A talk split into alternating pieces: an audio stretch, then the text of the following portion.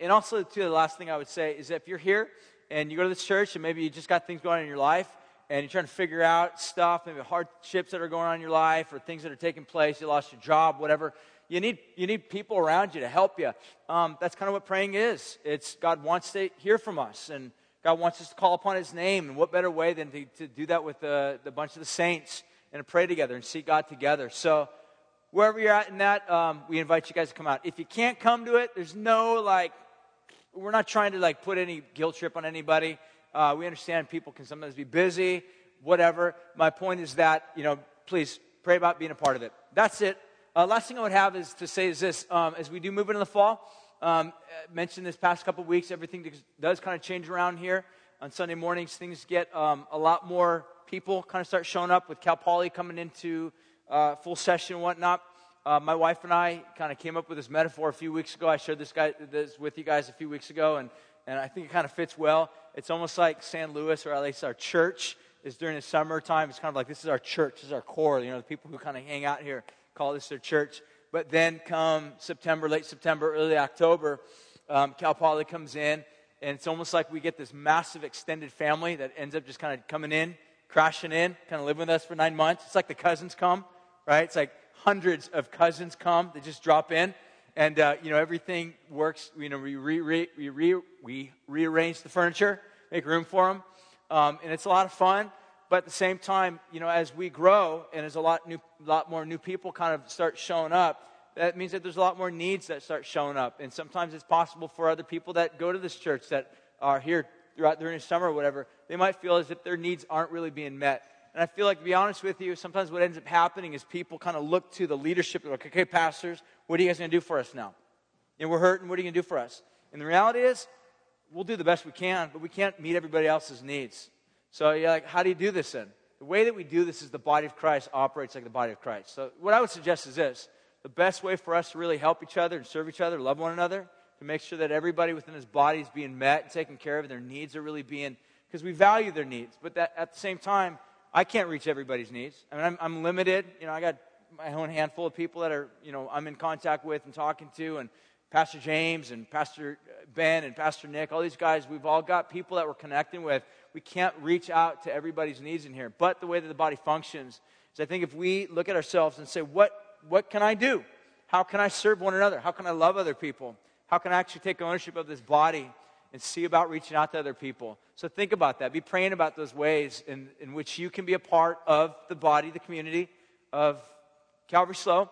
Serve one another, especially as the family grows, especially as the cousins come and live with us for nine months and as everything gets really busy don't just look at it and say, okay, great, we've got nine months of just chaos again. Look at it and say, how, how can I help serve? How can I bring some order out of chaos and love into maybe where there's might not be a lot of love or places where darkness need to have the darkness pushed back and light pushed in, where we can really just shine brightly as the body of Christ to serve one another. So think about that. Uh, really, all I'm saying is pray about that. Pray about how God would want to use you to be a blessing into this body. All right, that's it. So, how about now? Why don't we open our Bibles to the book of Matthew? Matthew chapter 6 is basically where we're at. Uh, we're kind of at the tail end of the chapter.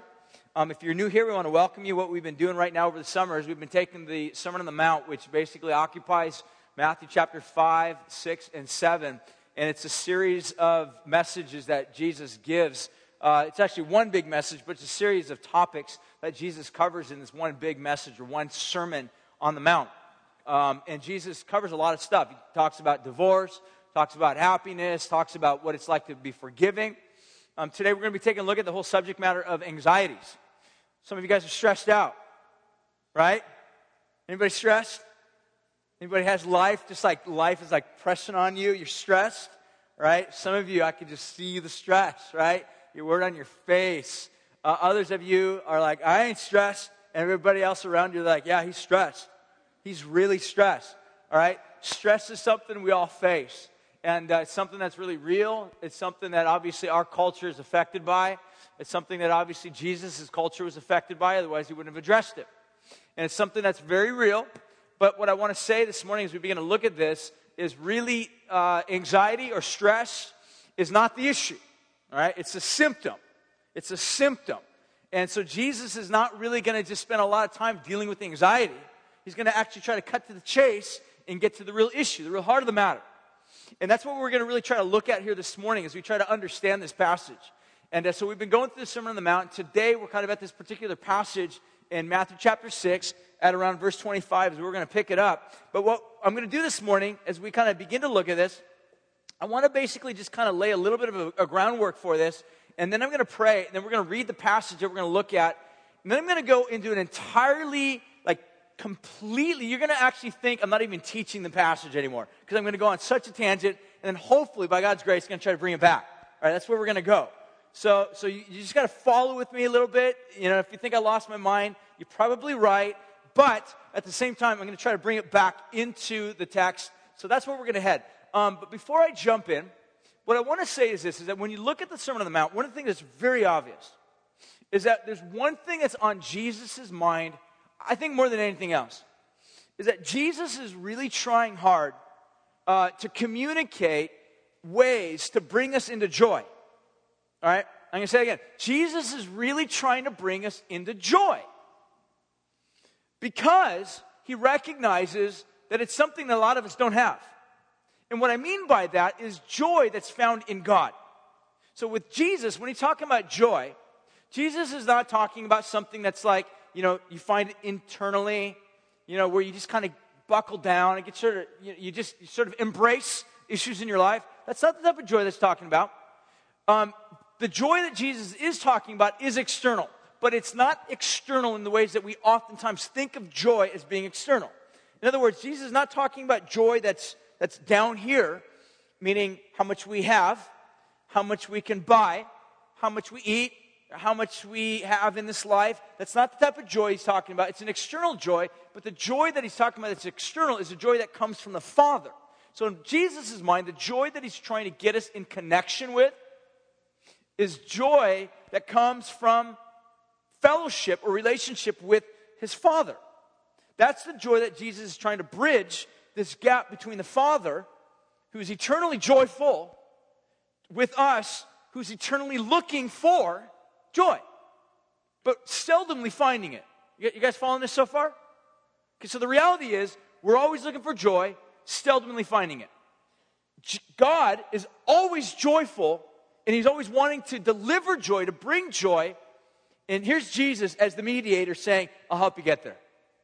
That's where we're going today. That's what we're looking at. And he's, he's going to basically, what he's going to try to help us to get there is, is to help us not only to see the pathway there, but he's also going to help us to see some of the roadblocks that keep us from having it. So, what he's going to do, he's going to talk about things like anxiety. He's going to talk about some of the things that keep us from getting in connection with, with connection with joy. Have you ever noticed, like, when you look at Jesus, he's never freaked out? I mean, like, he's never stressed out. I mean, never in the New Testament do you ever read Peter, James, and John, you're just like, dang, the Lord's really stressed today. Never. It's like Jesus is always cool. Always. He's always keeping calm. I mean, even like when there's storms, right? All the apostles, they're freaking out. Jesus is like taking a nap. And that's just the way Jesus kind of always moved. The, the dude was always at rest, always at rest. He was at rest in himself, at rest in the Father. So, what Jesus is trying to do is he's trying to get his creation, you and I, human beings, in connection with the Father who's always at rest by helping us to see a lot of those roadblocks that keep us from there. So that's where we're going to go. I'm going to pray right now, and then uh, we'll take a look at the passage, and then we'll get to work on this larger issue. All right? Let's pray. Father, we just thank you right now that you uh, really are a God that's joyful. You are full of joy. Because you're full of love, and you're always in fellowship with the Father, Son, and the Holy Spirit. And in your presence is fullness of joy. And God, we confess that uh, we always are pursuing joy, but seldomly ever finding it. And if we do find it, it's very short lived.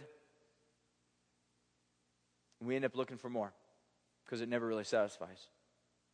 So, God, I ask you right now that you would help us to see what Jesus is talking about, that you would help us to understand where he's wanting to lead us. So, we commit ourselves in your hands right now. Pray for your strength. Open our eyes to help us to see you, God, as being a treasure that satisfies eternally. We ask these things in Jesus' name we pray. Amen. Okay, Matthew chapter 6. We're going to pick it up at around verse, actually, we're going to look at verse 24. We're going to go back one verse.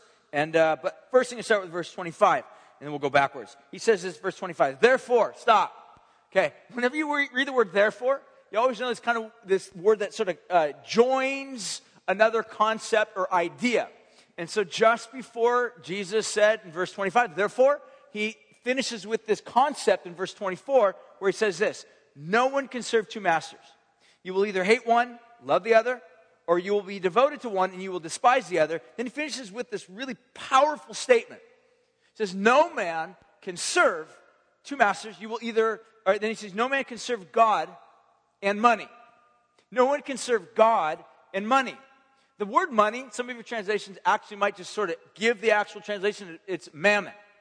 Uh, the actual word mammon is an amazing word. A lot of scholars debate, like, what exactly does it mean? But if, if you, most scholars would agree that you take most Greek words or even Hebrew words or Aramaic words and you look at the root words of those words, and it helps you to get a better idea as to what those words actually mean. The word mammon actually contains a root word that we use in every single one of our prayers. Take a guess what it is? Mammon. Amen. Amen. Amen. You got it? It's the word amen. Um, amen literally means so be it. It means so be it.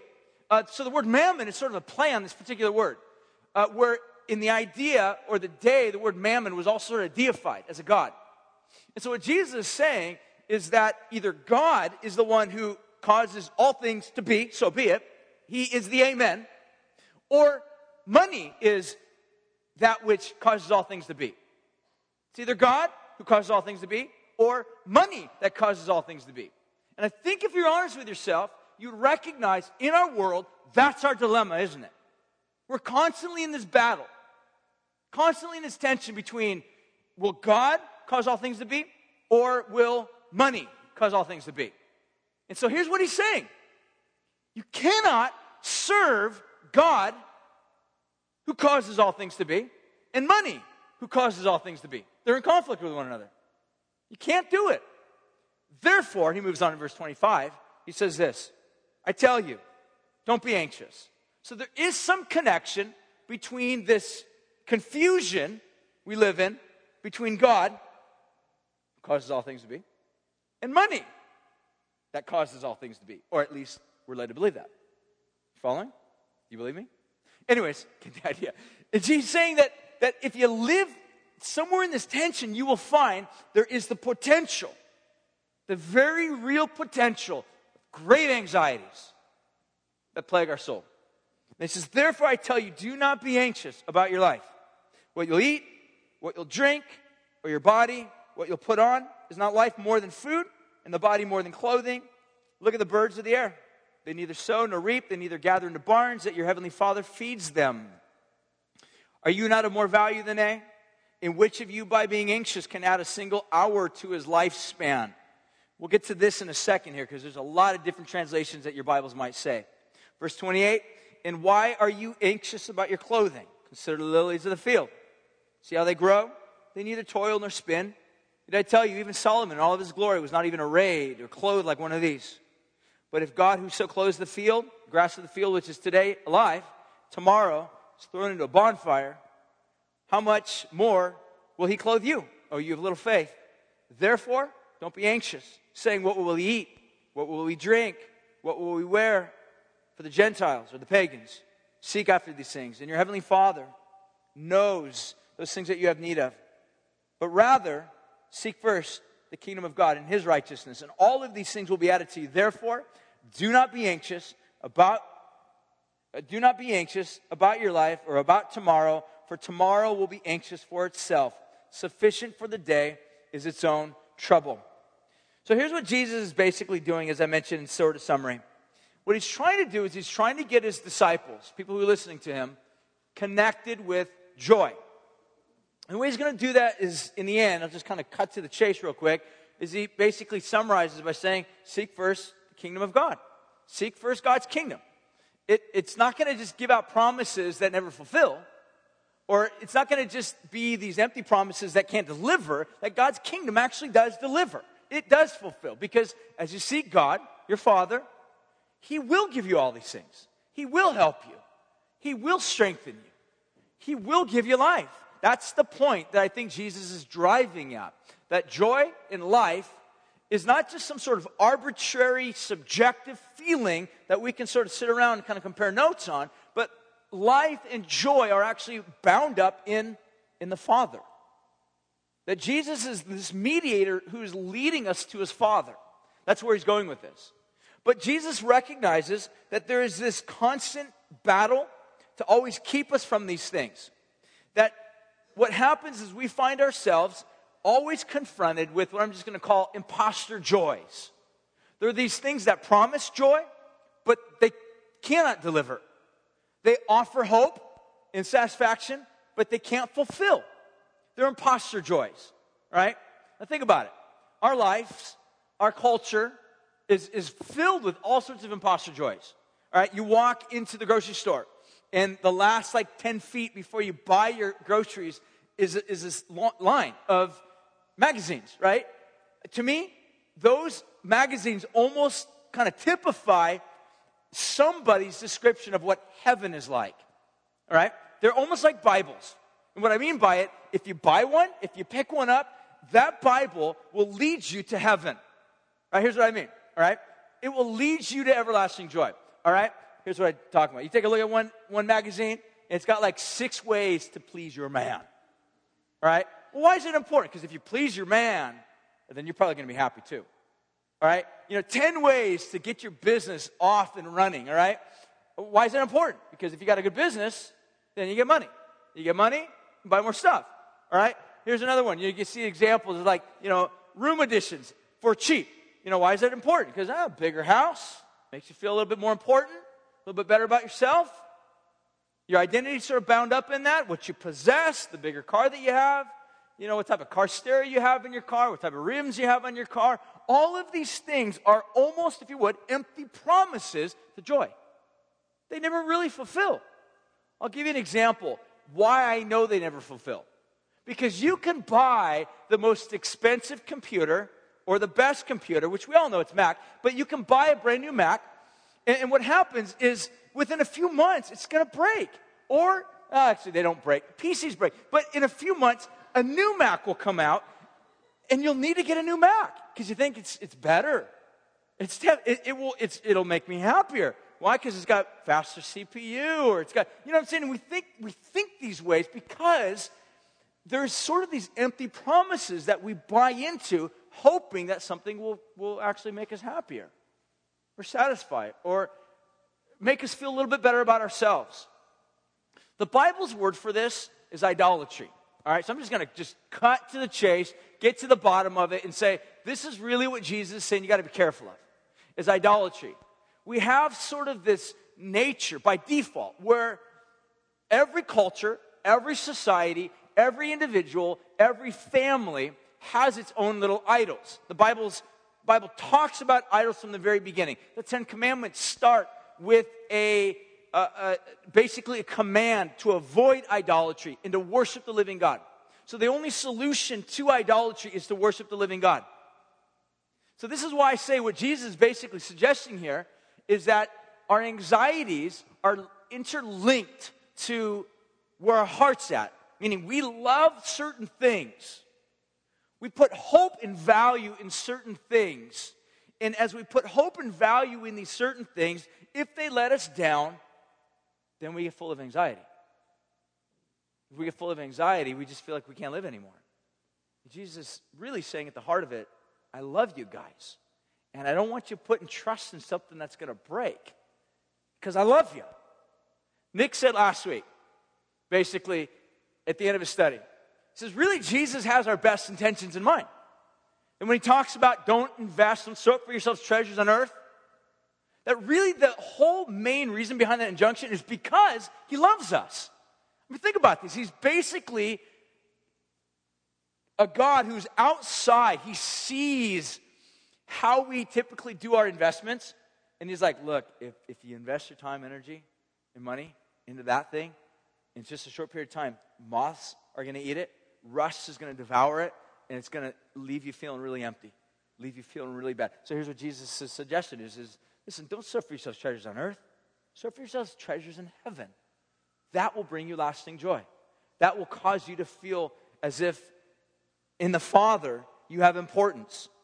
So here's where Jesus is basically trying to go with this. Let me say this. If, if you look at the Sermon on the Mount as a bunch of imperatives from Jesus, who happens to be very angry, and all he's trying to do is throw a bunch of more rules upon you because he's really angry, and he's just trying to throw out a bunch of commands. And if you view the Sermon on the Mount as just a bunch of imperatives, then, then you will get this picture that really God is this angry guy, that he's really frustrated with a bunch of people because you all let him down. And unless you do exactly what he says, then he's just going to throw you in hell and burn you for an eternity. And unfortunately, that's the way sometimes people communicate it. I think personally that's a very false view of God. Here's where I think the perspective comes from. I think Jesus is a very loving representative of the Father, and he's like, listen, because I love you, you're investing your time, energy, and talents in stuff that will destroy you. It'll let you down. It'll destroy your family. It'll ruin your life. It might even ruin the lives of those whom you love.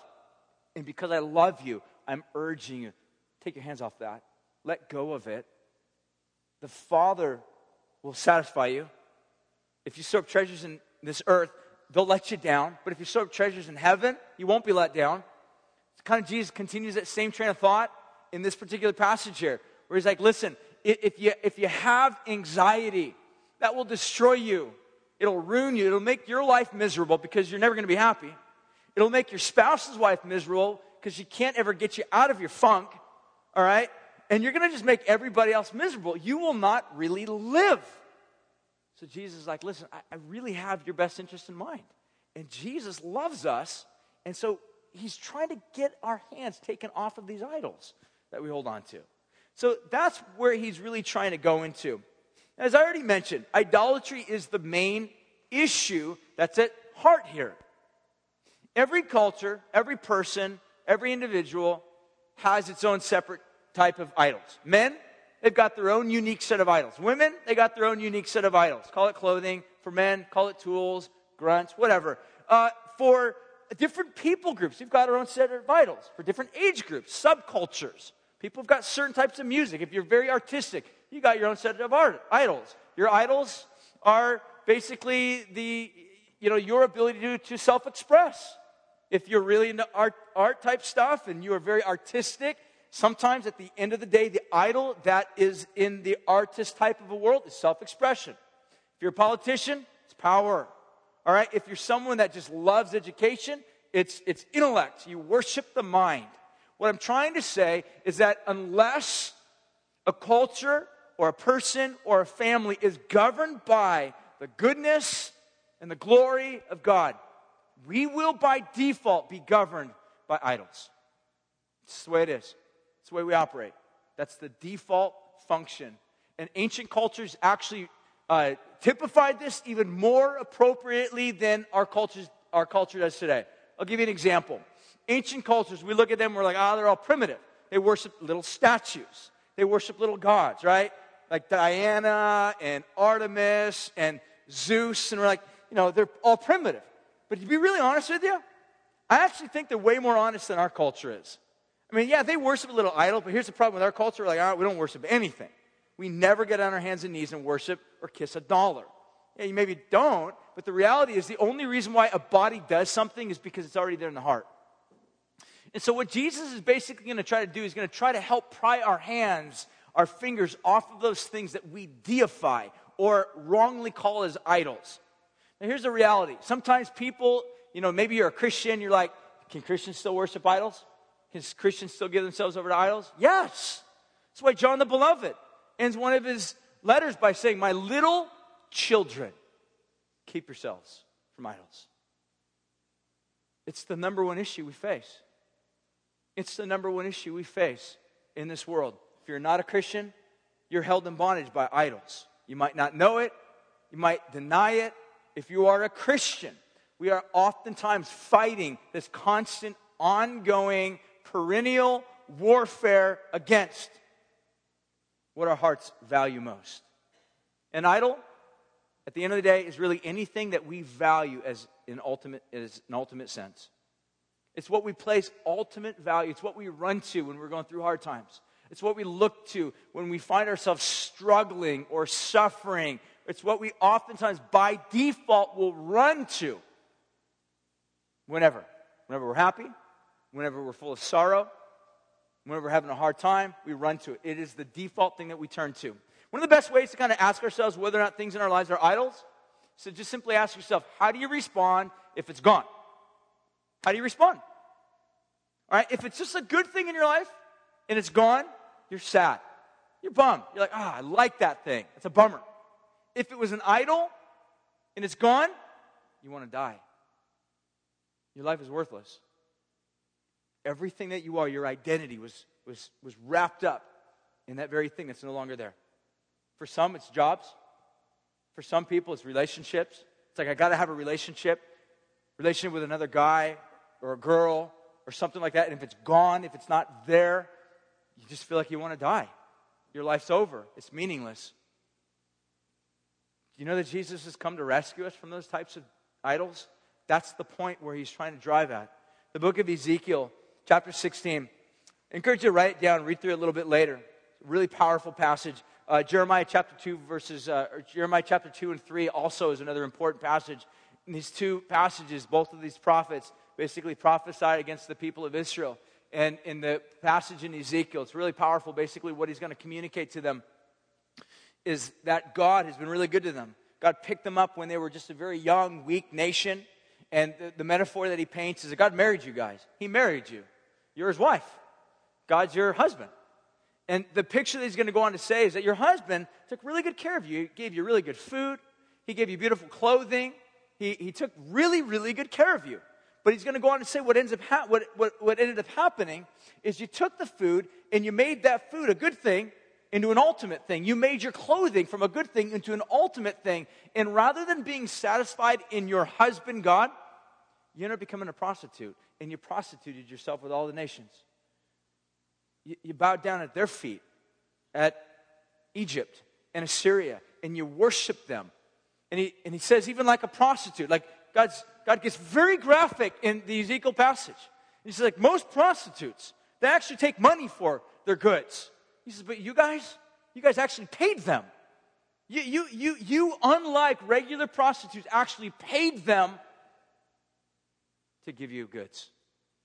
God's like, you took something good and you made it an ultimate thing, thereby creating an idol that you bent down to and you worship. So the reality is that in our hearts, in our lives, idols are all pervasive. All right, I'm going to kind of press this on a little bit further. I'm going to try to take a look at three different types of idols that oftentimes affect us. Uh, Martin Luther wrote in what was called the Larger Catechism, he wrote that you will never, uh, you never break, if you break the first commandment, basically in summary, if you break the first commandment, you've broken all of the other commandments. The first commandment, which is to, you shall not have any other God beside me. Don't make any other graven images. But Martin Luther, as he was kind of studying this and looking at this and examining this and understanding this, he began to realize that the reality is, is that if we make any other graven image, if we make anything else an idol in our lives, something that's a good thing into an ultimate thing, then we will break the rest of the commandments. We will lie. The reason why we lie is because we lie to cover up how bad we feel, or we lie to cover up our tracks, or we will steal because we love this other thing more than we love God. So we will do anything we can to get more of it. We break the rest of the commandments. One of the other reformers actually says our hearts are like idol factories. They are factories that produce idols. You guys, we can't get away with this. We cannot run from this. In fact, the reality is, is that about 34% of all Americans claim to be born again claim to have some sort of relationship with God. But the reality is, is that you look at it even further, if 33%, 34% of all Americans are worshiping the true and living God, then why is it that most of us, why are we not having a greater impact upon the culture? Here's my thought. I think the reason behind this is, is because even though somebody may have had some sense of a born again experience or some sort of thing that they think or either have actually felt or may have mistaken as some sort of a religious experience, At the end of the day, they still are worshiping idols. They're still holding on to these things. In other words, God becomes to them a means to get what they really want. All right? Show you how this plays out. If we look at God and we're like, I'm going to go pray, I'm going to seek God because I really, really, really want a spouse.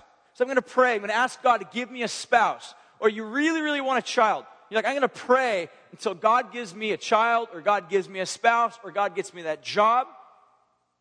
And what if that never happens?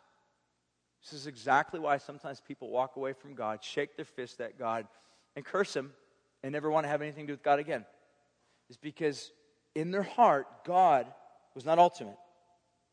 A spouse was, a child was, a job was, a career. Because it all fed into that identity. And when God said no, or God didn't capitulate to your prayer, or God withheld something that He thought was a bad thing for you, we turned and we shook our fist at God. See, the reality is, I think a lot of us struggle with this particular area because our idols have never really been dealt with. And Jesus recognizes that idolatry will always breed sort of this characteristic uh, anxiety that sort of bleeds over into every area of our lives. And he's not just going to simply deal with the symptom. He wants to get to the heart of it, but then ultimately get to the place of how do we reverse it? How do we deal with it? So here's a few different types of idols that I want to basically categorize for you. The first of which I'm going to talk about are religious idols. You're like, religious idols? Can religious people have idols? Yeah. Yes, we can. Here's one example. I'm going to throw out one of the first ways in which religious people have idols is I'm going to call it truth. First idol that I see in religious people is truth. The truth. Are, we supposed to know the truth? Is the truth supposed to set us free? Yes. Yes. Let me tell you what I mean by this. One of the things that the evangelical church in America boasts in all the time is how orthodox we are, how much of the Bible we know, how well we stick to the text. I mean, I grew up in a tradition. I got saved in a tradition that honestly I'm thankful to God for because it really stuck to the text. But to be really frank, to be really honest with you, I've seen a lot of guys within my system, and I've seen people who have been bred up in my system that tend to look at truth as almost akin to deity. Here's what I mean I I remember a long time ago when I was a kid, maybe 17, 18 years old, when I was a punk and I loved to argue with people about the Bible. I'm serious. I was that guy. All right? You're like, I met that guy at farmer's market. Yeah, that was me. I was that guy. Like the guy yelling at everybody? Yes, that was me. All right? So I, I, I can identify him. I, I, see him. I know him. That was me. Um, when I was a young punk kid who loved to argue with people about the Bible, I remember once I'm using this phrase. I'm like, listen, you know it's fact because it's the cold, hard fact. It's the Bible. All right? For some reason, I don't know why, as I was studying this past week, that phrase came back in my mind cold, hard fact. I was thinking about idols and idolatry and how truth can be oftentimes uh, made into even an idol itself. Cold, hard fact. My mind kind of went to this verse where it says, um, idols they fashion in their own likeness and image and all that. And it says, there's this passage in the Psalms that says, and they, those who form them and fashion them end up becoming like them. And I thought, people that deify truth, the cold, hard facts, become cold, hard, and factual. And they look a lot more like scribes, Pharisees, and hypocrites than they do Jesus. At the end of the day, if you look at yourself and you're like, I'm saved because I believe the right things, I say you've made truth an idol unless you can say, I'm saved because Jesus had grace and saved me, then I think you're in danger of worshiping something else. Doesn't mean you're not saved, it just means that you have become confused in who the real gods are. You're like, well, I thought truth is good. Yes, but don't mistake truth for being some grouping of arbitrary or conceptual ideas found in the Bible. Truth is a person, it's Jesus. This is why Jesus can say something like this to the scribes and Pharisees. He's like, You guys search the scriptures, you guys search them.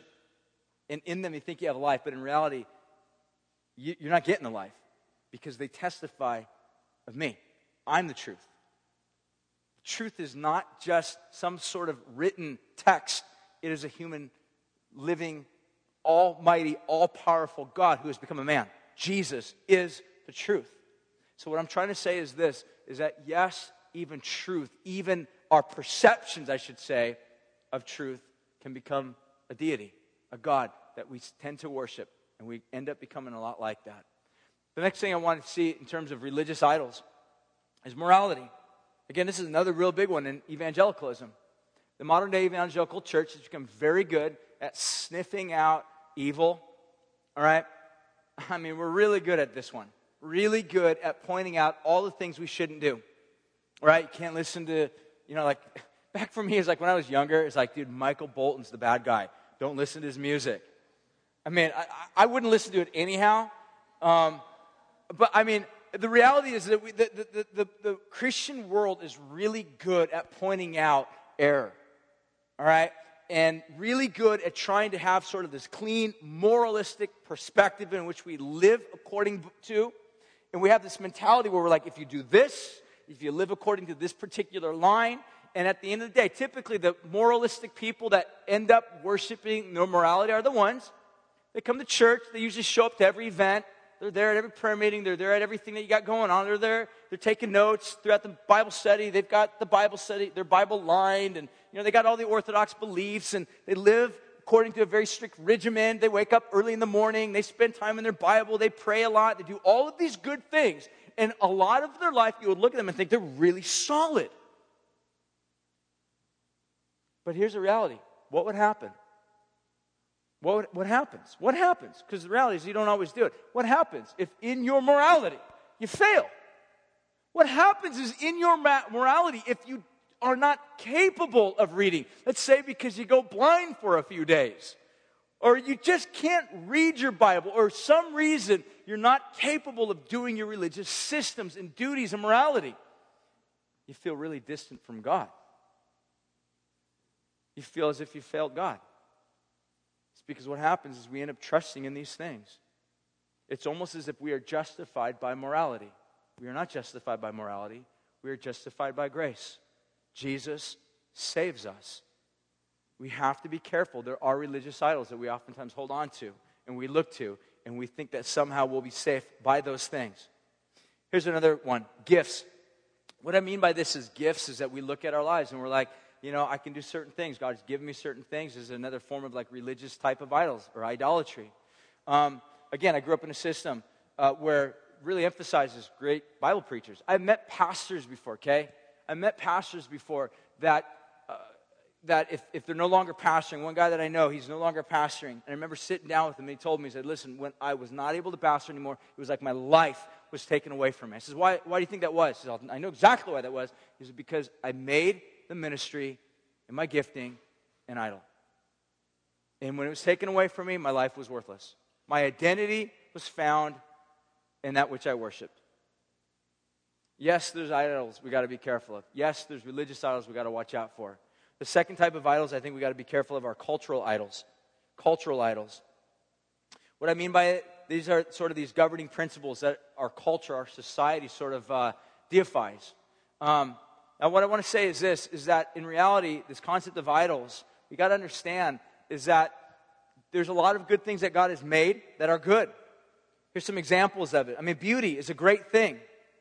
You know, we, we love beauty. We love being able to see things that are beautiful. Everybody loves watching a beautiful sunset or going out in the middle of the night and looking up at the stars and seeing the beauty of the stars at night. But here's the deal if you mythologize beauty, if you take something that is good and you mythologize it and you take something that is a good thing and you turn it into sort of an ultimate value in terms of beauty, you don't just have something that's good, but what you have now is Aphrodite. Here's another example. If you take intellect or reason, the ability to be able to think, it's really good. I mean, we live in a college community. We live in an educated community. Most of the people in San Luis Obispo and beyond are educated. Education is great. But what happens is if you take education, that's a good thing.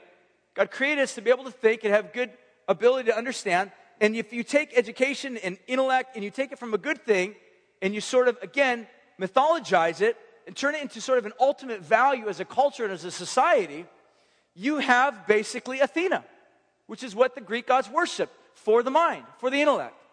Uh, one more example here. If you take something like money, which is good, again, Jesus never bags on money. In fact, Jesus uses money and he even pays his own taxes. But he's like, look, if you take money and if you turn it into something that it shouldn't be, and you take this good thing that can actually be used to move forward God's kingdom, to push back darkness, to help other people that are oppressed and going through difficult times, if you take money that's good and you turn it into something that's an ultimate value, something that your heart is ultimately set on, you will ultimately find yourself just like the ancient Greeks worshiping Artemis, who's actually the goddess of fertility. But the reason why fertility sort of became associated with money is because fertility, uh, even though it had to do with like human fertility, it also became recognized as like the goddess of the crops. Like if you were having a bad crop season, what you would do is you would pray to Artemis, you would give um, you, you, know, sacrifices to Artemis so that your crops could grow. As soon as your crops begin to grow, now you're able to sell, sell those crops, you make money. So basically, Artemis kind of went from being recognized as the goddess of fertility really to this goddess of money. You understand where I'm going with all this? We take good things and we turn them into ultimate things, then we have idols. We have things that will destroy us. What we go on to see basically next within cultural items cultural idols is we basically see, for example, family. Family is a good thing. God created the family, and God actually gives orders for men to be good husbands over the family. I got two daughters, Brianna and Brooke, uh, 13 and 10. I love my daughters. We spend a lot of time with each other. We hang out. I absolutely love family time. It is the highlight of my week. Whenever we get time to go hang out as a family, we always take time to go hang out as a family. My whole family loves it. Our, our favorite thing is just to get together and go for walks, maybe down a Bob Jones Trail, go for a walk on the beach. We just love to hang out as a family. So, what I'm trying to say is this that if you take something that's good and you turn it into an ultimate thing, you have an idol. This is why, oftentimes, in some cultures, some civilizations, you have basically these ideas of honor killings. Say, for example, some child ends up getting pregnant before they get married, or a child ends up becoming a homosexual, through honor killing, you out and kill them. That's what happens in some cultures. Now, obviously, we're not going to necessarily go kill somebody in our culture, but here's what happens. If you worship family as ultimate thing, as an ultimate value, then you're the type of dad or the type of mom that if your kid fails, if he doesn't follow in your footsteps, if he doesn't pick up the family business after you, if he doesn't go to college, doesn't get a good job, you feel like an utter failure. It's because you made a family a good thing into an ultimate thing. And you feel like you've, you're miserable. You feel like you've completely blown it. You've lost it. Here's another example cultural idols, individualism. That's our, that's our culture, by the way. That's, this is where we live individualism. I mean, San Luis Obispo might be a little bit more towards the family. I, I think our little neck of the woods, right? Central Coast. People move here because they're like, I want to have kids. So we, we tend to be somewhere maybe in between individualism and family, maybe more so a little bit towards individualism. But individualism goes something like this What I believe, what I think is ultimate. So if you cross my belief system, then I get really angry with you because you are attacking my idols, my gods. And when you attack my gods or my idols, they become violent. That's what happens. This is why, you know, people who feel crossed in their individualism, they get very, very violent, very angry. Here's another one politics. I mean, we, we live in a culture that, you know, for some reason, we still have, have yet to break the chains the chains that cause us to think politics is going to save us. I mean, the reality is, is you know, the Democrat Party, they're, they're, it's not going to save us if, if we live in such a way where it's like Democrats are going to, they're, they're going to save the day. They're going to help everything. They're going to get our culture back to a place, our climate back to a place where it can be healthy. The reality is, be careful to not make an idol out of the democratic culture. The funny thing is, I can think probably some of you might be all like, yeah, we all know that's failure because it's the Republican Party we know, which is the real right way, right? And honestly, I'd have to say to you, you're worshiping a false God too. It's not the Republican Party. They're just as corrupt. Just as corrupt. I mean, I mean, let me say this way they're corrupt because they're made of human beings. If you place ultimate value on a human being, it will let you down. It does not have the ability to fulfill and to bring promise. Some cultures, they're like, you know, what we really need is more government and everybody to be equal. It's like this idea of Marxism. Marxism is going to save the day. It will be the cultural savior. It will bring us into heaven, which is a peaceful existence with one another. Marxism failed. What I'm trying to say is this is that each of these things basically become variant forms of idols and idolatry, which we put our hopes on, trusting, hoping, thinking that it will bring us into some sort of heaven, which they will always fail to deliver. The third type of idols is first of which is religious idolatry, second of which is cultural idolatry, third of which is I'm going to call it personal idolatry. And the first way in which I think among many is I'm just going to call it romantic love. This idea, this drive that says, my way in which I find some sense of identity, in which my identity is actually valuable or valued, is in some sort of romantic relationship. The reality is, is that somehow some people are driven with this thought process that says, I find my identity, I find wholeness, I find life by being made much of by somebody else.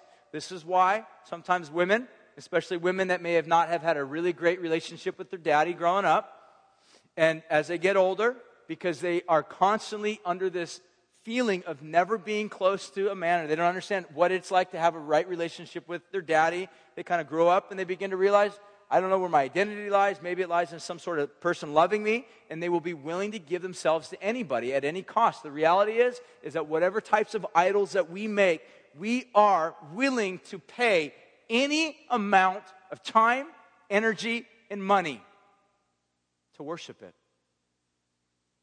We're willing to make really great sacrifices to get it. Do you understand this? This is why somebody, in fact, what happens is when we make these things our gods, our barriers, our boundaries sort of just become blurred with everything else. This is why sometimes women would be willing to do anything they can to get into a relationship with a guy. They'll have sex with any guy that they can think of.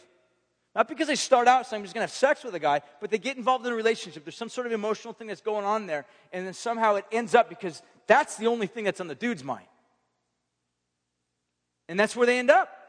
And the reason why they end up there is because it starts out with the sense of like, I want to be loved. My identity is found in that.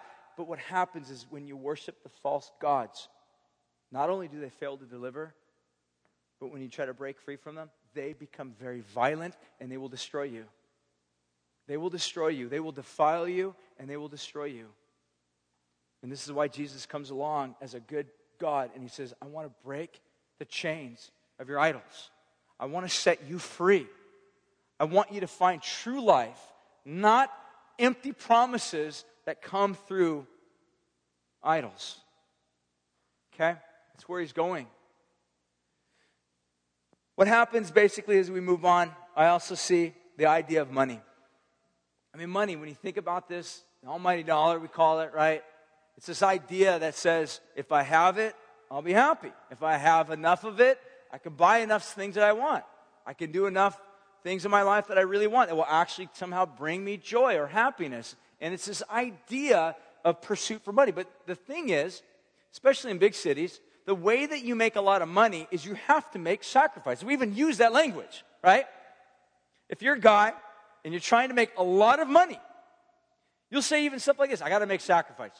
I got to sacrifice time with my family, time with my kids. So a guy will not have any problem making massive sacrifice. Literally, the fact of the matter is, is in our current day culture, there are a lot of children being sacrificed on the altar just so that your daddy can make a lot of money. You, you can't get there without it. So what's the solution? Do we just like pull out Christians out of business? No. But there has to be some way in which we can look at money as a good thing that can be obtained not by bad means and not by sacrificing things that are good, not by making it an ultimate value. Remember, money's good. And the only way that you can do that, the only way that you can make money that's redeemed, that's actually good, that's functioning in a purpose in which the way God wants it to be, is through the gospel. is by Jesus opening our eyes and allowing us to see that all of these things have their place. Most of the things that we call idols are not evil things, guys. Do you know that? Most of them. In fact, most of them are good things. But when we take good things and we move them into an ultimate thing, we have idolatry. And our idols will not only not let us not, will not only let us down, but our idols will become very violent and attack us and destroy us if we try to pull away from them. This is exactly why oftentimes we see this even in extreme cases when somebody who's you know, involved in some sort of heavy duty type drugs, they can't get out of them. They try to get out of them, and all of a sudden, everything becomes very violent. They find themselves struggling with massive you know, withdrawals. It's because that idol is very angry. Paul talks about it this way. In fact, Paul will say something like this. He'll say, you know, idols really aren't real, but idols are powerful. So it's like, what are you talking about, Paul? Kind of double talk. So either idols aren't real or they are. What's, what is it? I think Paul's point is this idols really are not real, they don't exist. But there are principalities and powers and demonic forces behind idols that give them the weight. Behind every ultimate thing that we give our hearts towards is a very powerful demonic force trying to keep us bound. And this is why Paul would write something like this in Colossians. If you want, you can turn to Colossians chapter 2, verse 8. And I promised you early from the beginning, we will get back to the Sermon on the Mount. We are about to land the jet there. So, sec, Colossians chapter 2, verse 8, I want to read this to you. Paul says this See to it that no one takes you captive. He's going to talk about through vain deceit and stuff like that. But really, I just want to stop at that concept. Paul's basically saying, look, don't, don't get caught don't get brought into captivity. Don't become bound by anything. Why? Because Jesus set you free. But there's always the danger of being trapped again. Okay, do you understand that? This, this is Old Testament language straight out of the book of Exodus, where the children of Israel were bound by Egypt. They were bound by Pharaoh. And they tried to get out. They couldn't get out. You know, some of you might feel like that. You can't get out. You're in bondage to your idol. You're like, what do I got to do? How do I get out of the bondage? The reality is, is you cannot get yourself out. You have to be delivered by Jesus. And it's the message that Paul brings. And he says this in Colossians chapter 2, verse 8. See to it that no one takes you captive. Verse 9. For in him the whole fullness of the deity dwells. It's Jesus. And you have been filled in him, who is the head over all ruler and rulers and authorities, and you who were dead in your trespasses. He says, God made you alive together with him, having forgiven us all trespasses by canceling the record of debt that stood against us with its legal demands. He set aside, nailing it to the cross. He disarmed the rulers and the authority, and he put them to open shame by triumphing over them. Here's what Paul says two things. One, you are bound by these principalities and these powers and these demons that masqueraded themselves sex, as good relationships, drugs, lust for power, children, intimacy, these little idols. He says, one, he, he broke the powers of darkness. But secondly, he says, there was this list of offenses that we had. And Jesus nailed them to the, they were nailed to the cross. See, the reality is, is that for us to choose and prefer anything over God who is good is an offense to God. It's an offense. It's an offense to look at God and say, hear God saying, I'm, I'm all glorious, I'm all powerful, and we're like, no, you're not. Chocolate cake is. Or he'd be like, no, you're not masturbation is. No, you're not. Sex is. No, you're not, God. Money is. It's an offense. It's an offense that is so great that literally Jesus says, I got to seek and save those who have not only offended me and the Father and the Spirit because we're good, but I also am come to set them free, to break the bondage that has got them bound. That's what Paul says. Jesus has come to deliver us from. Back in the text, Jesus picks up these statements and he says, Listen, don't be anxious about your life. I mean, life's got a lot of stuff in it. Life can easily take you away.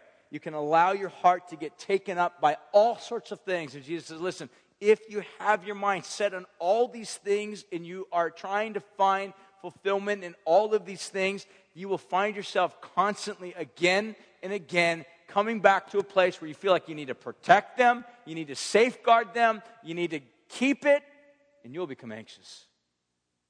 And Jesus says, by living like that, you will destroy your life. He says, I don't want you to live like that. There's three things I want to finish with this that he ends up with that Jesus really is trying to communicate. First of all, he wants us to know really that we are made for more than food and clothing. We are made for more than food and clothing. I know this seems kind of like obvious, but the reality is, a lot of times we just don't think this, do we? Like, ah, I want more. I want more. I need more. And what happens is we find ourselves stuffing ourselves with more, and we are never really satisfied. It never really brings us back to a place of satisfaction. So the question is why? I love what C.S. Lewis had to say. So the next slide, I want you to take a look. C.S. Lewis says this. One of my favorite quotes from him. He says, If I find in myself a desire which no experiences in this world can ever satisfy, the most probable explanation is that I was made for another world. If none of my earthly pleasures satisfy it, then that doesn't prove that the universe is a fraud. Probably earthly pleasures were never meant to satisfy it, but only to arouse it, to suggest the real thing. And he goes on, and he says, If that is so, I must take care, on the one hand, never to despise or to be unthankful for these earthly blessings.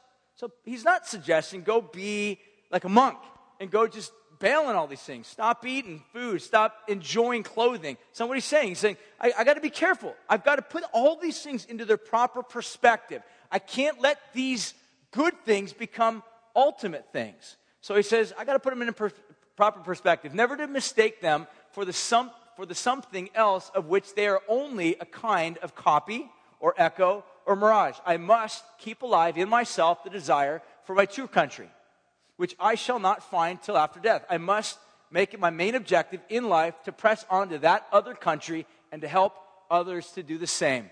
Jesus is almost saying the exact same thing as C.S. Lewis is probably referring to Jesus. Jesus would put it this way Seek first God's kingdom, and all of these things will be put into their proper place. So, the first thing is that you need to understand that you were made for more than money, food, or clothing. The second thing is this is that God values you. I think this is hinted at, obviously, very clearly pointed out on one hand, but also hinted at later on, where Jesus will say, Listen, consider the lilies of the field. You know, they don't really do a lot of sowing or building or anything like that, but they're beautiful. I mean, look at little flowers. People step on them. You don't even think about it, right?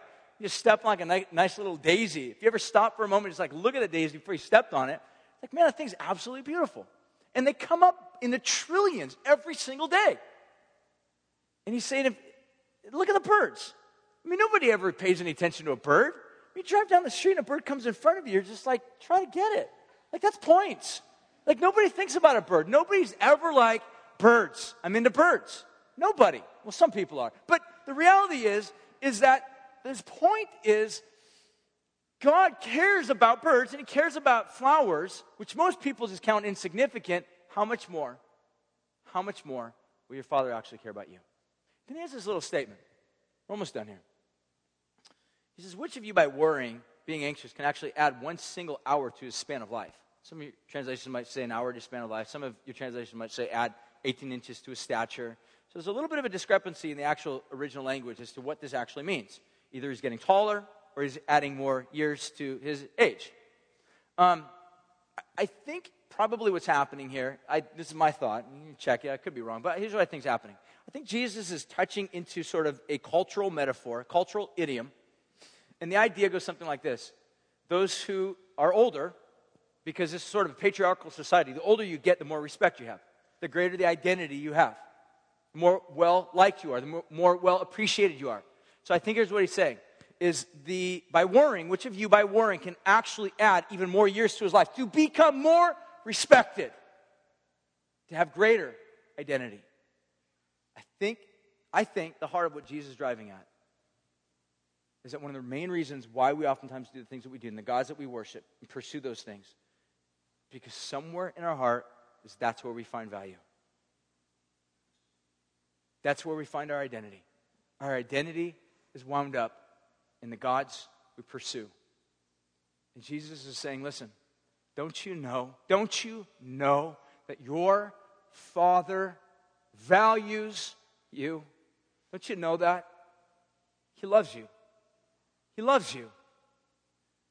This is why I say if you view the Sermon on the Mount as an angry Jesus throwing out pithy statements out of anger and rage, I think you missed the heart of God. I think Jesus is going around saying, listen, there's a lot of sheep that are run astray from the Heavenly Father who loves them.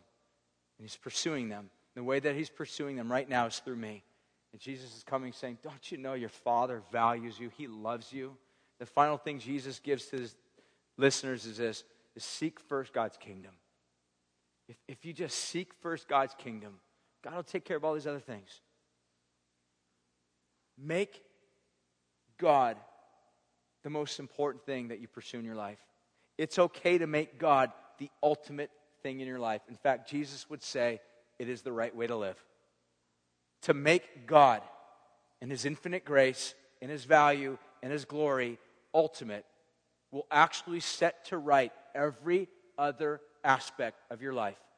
You will be a better daddy because you will now begin to recognize there is actually an order in your home where you will love your kids you will actually love your spouse. Husbands, you will love your wives. Why? Because in the proper order, in the light of the glory of the gospel, you will recognize that you're living out a model. You're living out a model. You're not just doing this arbitrarily. It's not just a bunch of random things in which you said, hey, I do at one point. You are actually living out a model in which you represent Jesus. And your wife represents the church. The gospel changes our lives. Some of us here today, we need to respond to God by confessing our idols, confessing those things that we've relied upon, trusted in, things that we've taken that are good things, and we've made them ultimate things. We need to confess those to God. Ask God for forgiveness. The rest of us, we need to just look to Jesus and worship Him. We're going to finish. Jonathan's going to come up and lead us in a couple songs of worship. I'm going to pray. We're going to respond to God. We're going to respond by singing to Him, we sing Him because we love them. Uh, we're going to respond to God by giving our tithes and our offerings. If you're one of our guests here, please don't feel any obligation to give. If you call us your church, give joyfully. If you don't call us your church, you still want to give, give joyfully. Same thing.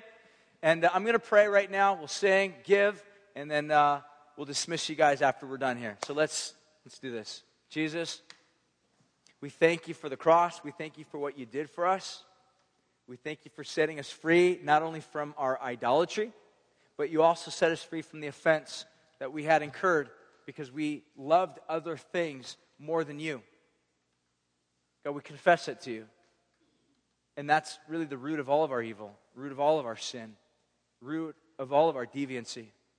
God, we want to confess it to you. We want to set matters straight. We want to have a single mind, a single heart that seeks first your kingdom, your beauty, your glory. We want to be a church that lives like this. We want to be a church in this community of the Central Coast that lives like this because, Lord, ultimately, at the end of the day, we want the Central Coast to see how great our God truly is. God has a, was described last week in our prayer meeting that you are a God that loves to show off because you've got the goods. You've got the goods. Father, you love to show off to your kids who look like you and act like you and reflect you. So, Lord, I ask you that you would do that in our lives and through our lives. Help us to worship you now.